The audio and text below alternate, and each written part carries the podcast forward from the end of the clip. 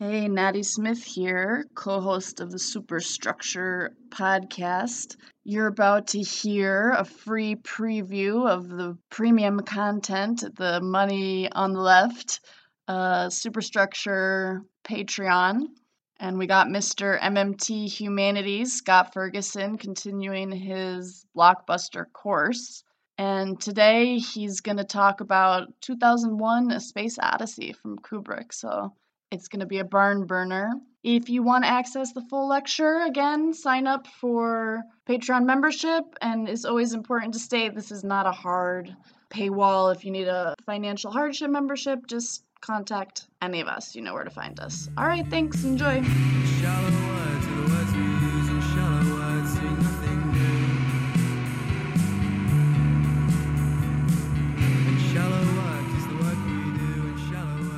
Kubrick wanted to do was, well, lots of things, but one thing was he really wanted to tap into the reality of contemporary science in a way that sci fi had not done so before. And that meant a variety of things, and this kind of technical specificity was really important.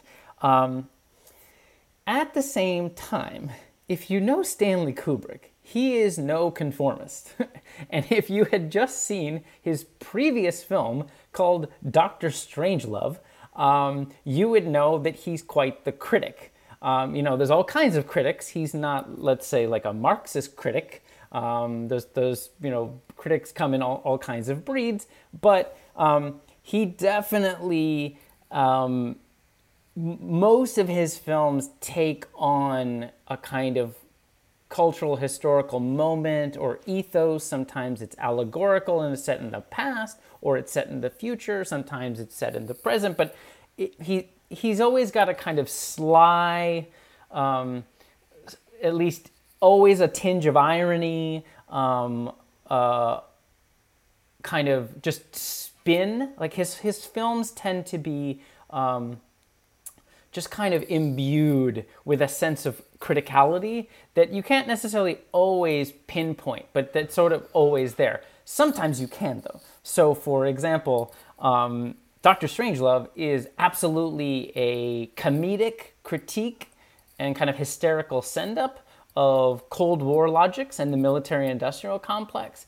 Um, it's all about the bomb, it's all about, the, about nuclear uh, weaponry, uh, and it's about the kind of uh, the hubris on the part of the United States, but also the Soviet Union, to to enter into this decades-long arm race, arms race, um, you know, creating these gigantic nuclear stockpiles, and then essentially, you know, agreeing, um, and then eventually formally agreeing to never use nukes um, in any circumstance uh, and this was this became known as the doctrine of mutually assured destruction. So it's like, well, you know, if all the big powers have nukes, then we all sort of we all have the power, and we all don't want to blow up the entire planet because then everybody loses. So how about we just, you know, the two superpowers will arm up. We can destroy each other overnight, but we're not going to. And you know, th- because it's a mutual assured destruction, the thought was then you know then we're going to be okay. So, yeah, this was mad. It was maddening, and many people criticized it. Um, and and Kubrick uh, in in Doctor Strangelove does, and right. I mean, basically, he he he depicts the people in charge as being you know hubristic in pursuit of mastery, and yet kind of like just nuts, right? Crazy and shouldn't be in charge of the bomb or any bombs. Um, and you know the the the film ends with with supposedly the nuclear apocalypse, right? But the whole thing is kind of zany too, and it's really dark, dark comedy, right? So when you come to this film and there is this kind of reverence, I mean 2001, there's this reverence for this military industrial complex. Don't be don't be too lured in by that or fooled by it because this is a director who does not have a reverence or, or he, he does not have a track record of being reverent for this white patriarchal military industrial complex, right? Now, I don't want to say there's no reverence there because there, there is and there is awe and wonder and those things. But, but I also want to, if you didn't, if this is your first time through this crazy movie. Um, call your attention to the variety of ways in which this film is still critiquing, ironizing, problematizing um, this this kind of uh, uh, wonder. Um, so some examples, um, like in a different way, but but like um, the previous film, this film is absolutely critical of a kind of will to absolute mastery. Um, incidentally, that's going to be a, a, a thorough a, a, through line in the blockbuster too. There's always characters who want to like basically control everything, um, and you could say that that's influenced by Kubrick, but I think it plays out a, little bit differently here. Um, also, the the lead characters in this film, which are mostly white hetero male characters, um, they are deliberately, at best, kind of vanilla and lifeless and can only engage in, in um, vapid small talk. Um, at their worst, uh, they're deceptive, they're controlling, and uh, deep down, they're, they're incredibly violent.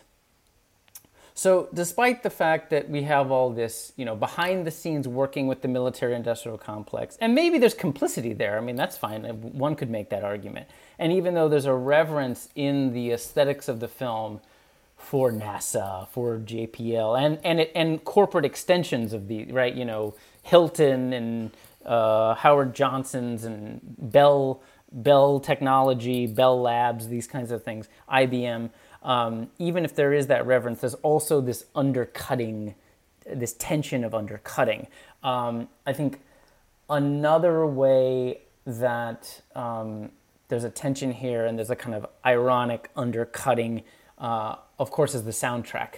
Uh, so he was the studio MGM uh, forced him to get a score because they were dumping all this money into it, and it was unheard of for a film that that was costing this much money. Um, you know, to be a you know we talked about a roadshow picture uh, with a spectacular opening, uh, to not have its own unique score that was made for this. And um, the the composer composed, you know, probably hours and hours of music. The composer went to the the opening of the movie thinking that, that he was going to hear his music, and none of it appeared. Instead, Kubrick uses a lot of silence, right? Some heavy breathing. Um, in kind of defamiliarizing, uh, estranging, uh, sometimes shocking ways. Uh, and then and then also he ended up liking a lot of the music he used for what are called temp temp tracks. So when you go for years and years and years, you go and you you edit your movie before your score is done. You use you know other scores that have been or other music or classical music or whatever uh, from other sources just to get like just to, to have a rhythm to edit to right? And then once you get that rhythm and you edit to that rhythm the the composer comes in and actually kind of interprets the rhythm of the of the visual track that has been established based on another set another musical piece and then and then changes it entirely essentially right? So there's a kind of like relay chain in that way. So kubrick just was like no i'm going to use my temp track music. And you could say there's sort of like two different kinds. There's um, a kind of triumphant German romantic uh, uh, orchestral classical music um, that's very kind of melodic in the most traditional uh, Western way. And then you have the, these modernist pieces or excerpts of pieces, mostly from a, a composer named uh, Ligeti.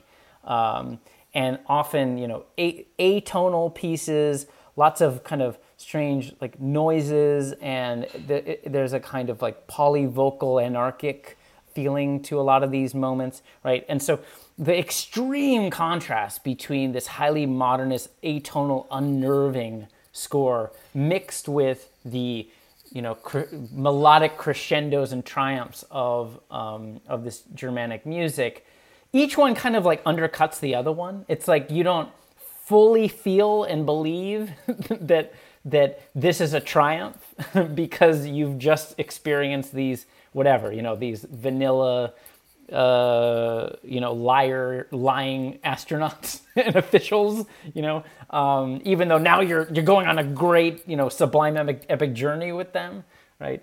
Um, anyway it cuts both ways. So those are just some of the aesthetic forms i wanted to draw your attention to to suggest that you know this is not a straightforward film and that it seems to be deliberately kind of pushing in two directions at once or at least two when it comes to its aesthetic sensibility